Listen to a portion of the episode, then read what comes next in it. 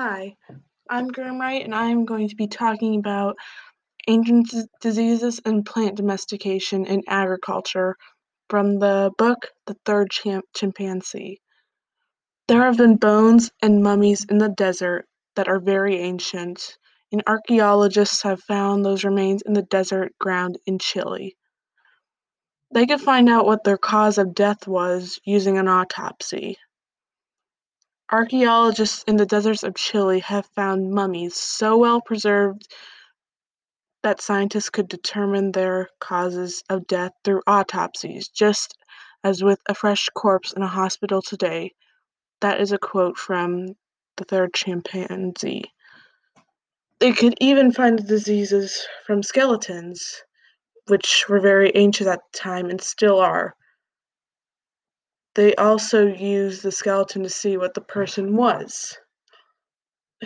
This is a quote from the book.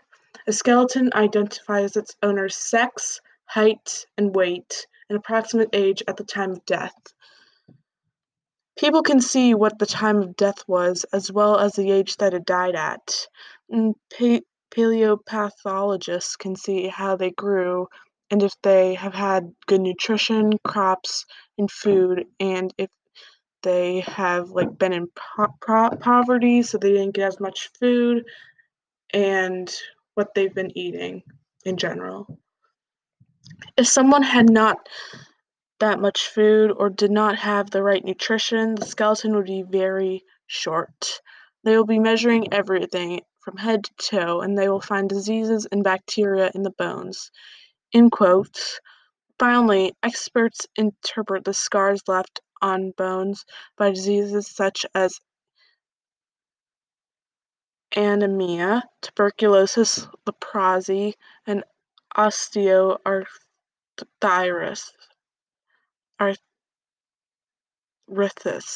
Through paleo- paleopathology, our long dead ancestors are telling us how they lived and died. End quote. I will also be talking about plant domestication and how planting started to be a part of life.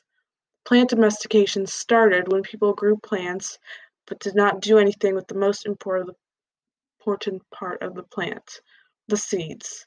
So they trashed them until the seeds actually grew and people knew that the seeds were doing the harvesting and the growing. In quote, early stages of plant domestication included people harvesting wild plants and throwing out the seeds, which were accidentally planted.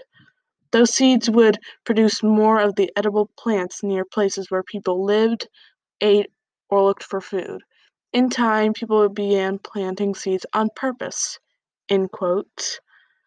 Thank you very much for listening to this wondrous podcast about what happened during agriculture and diseases that were around long time ago, and some of them still are. And thank you for listening to the story of plant domestication because I think that it is very interesting. And just thank you for listening to this podcast in general. It means a lot to me. See you next time.